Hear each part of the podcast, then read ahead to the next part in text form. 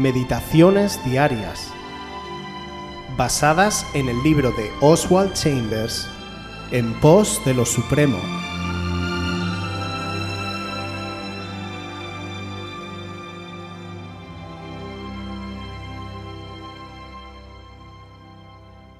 Fuentes de benignidad.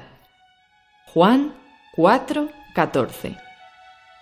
El que bebiere del agua que yo le daré, no tendrá sed jamás, sino que el agua que yo le daré será en él una fuente de agua que salte para vida eterna.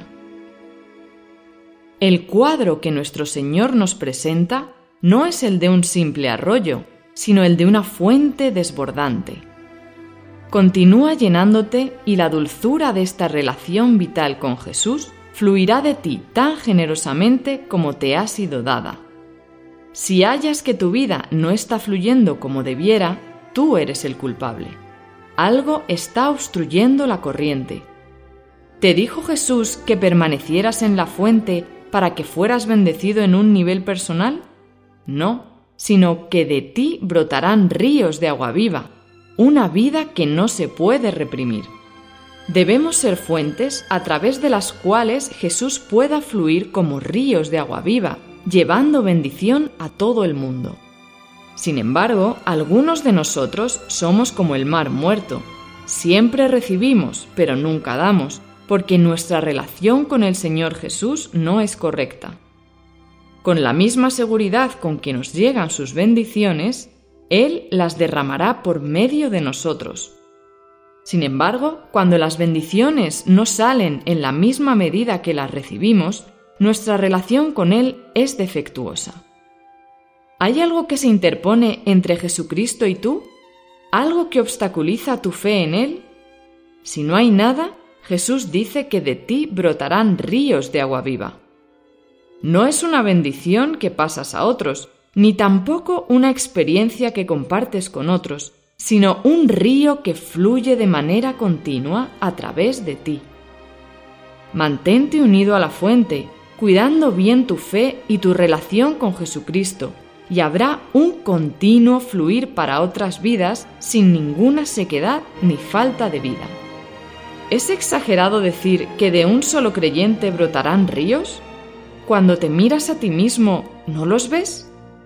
Nunca te mires desde la perspectiva de quién eres tú. En la historia de la obra de Dios siempre encontrarás que Él empezó con los anónimos, los desconocidos y los ignorados, pero que eran incondicionalmente fieles a Jesucristo.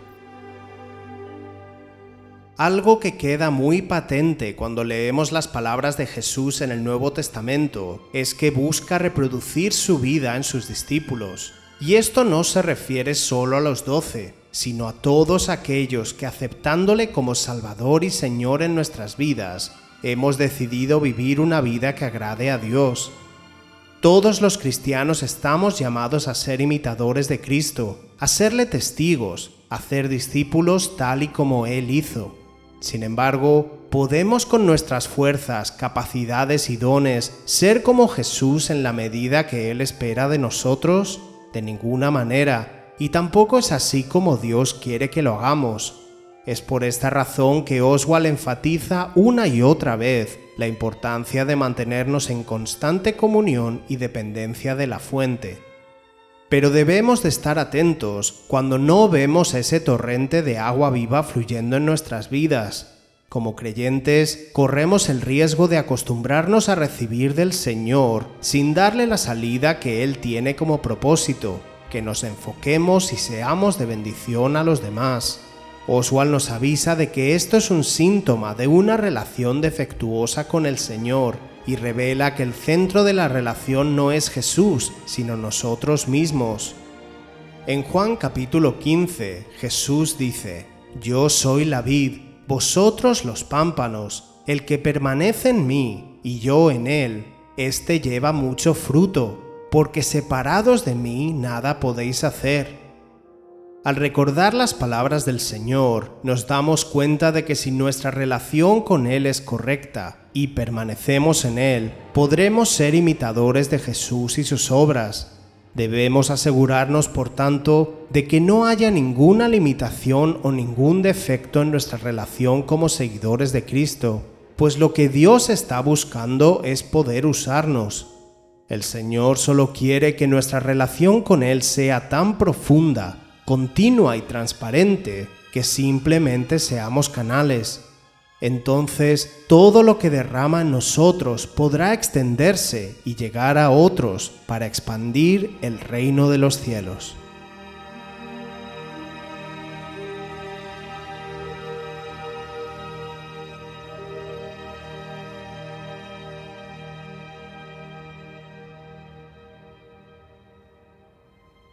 Si quieres volver a escuchar este devocional o cualquier otra de nuestras emisiones anteriores, Puedes visitar nuestro canal de YouTube buscándonos como Aviva Voz FM.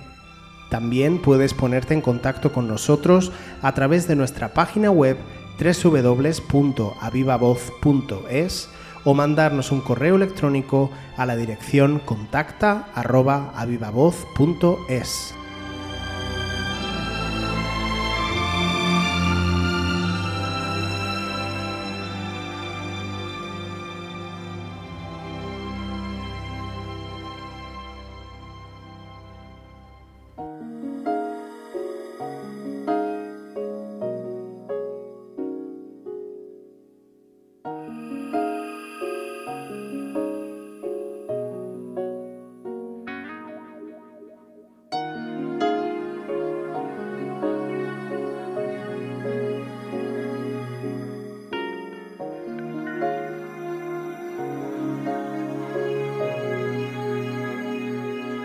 pueblo, escúchame lo que voy a decirte.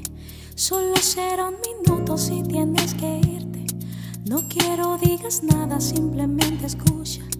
Perdona si en un momento te interrumpa. Hoy hace dos mil años fui crucificado. Mi cuerpo escupido y ensangrentado. Llevé todas tus culpas sobre mi costado para darte la vida eterna como un regalo. Y hoy surgen preguntas, ¿por qué no me escuchas? ¿Por qué no me miras? ¿Por qué no me abrazas? La hipocresía ha secado tu mente y dices que me amas. Te has hecho muy fuerte en tus razonamientos, has cambiado mi gloria por tus sentimientos. A veces por las noches vengo y te despierto, pero ya no te importa hablarme un momento. Te pasas todo el tiempo hablando cosas vanas. Si la televisión, las modas o la fama, has perdido la santidad que en ti brillaba. Sabes más de novelas que de mi palabra. Mi anhelo es usarte, que muestres mi gloria, llenarte de unción, que rebose tu copa, que cambies el mundo cada vez que hables, pues el tiempo se agota.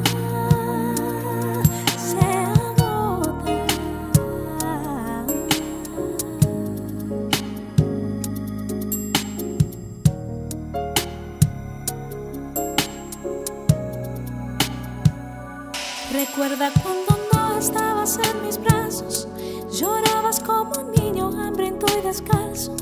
En cámara lenta tú y yo nos juntamos, las lágrimas caían bailando en un charco. Te di una nueva vida, te abrí nuevas puertas, llené tu corazón borrando la tristeza. Hoy dices que ya tienes hechas tus maletas, te vas al mundo, importa qué suceda. No puedes negar, siempre estuve contigo. Ojalá que si vuelves yo no me haya ido. Entonces será demasiado tarde y no podrás encontrarme.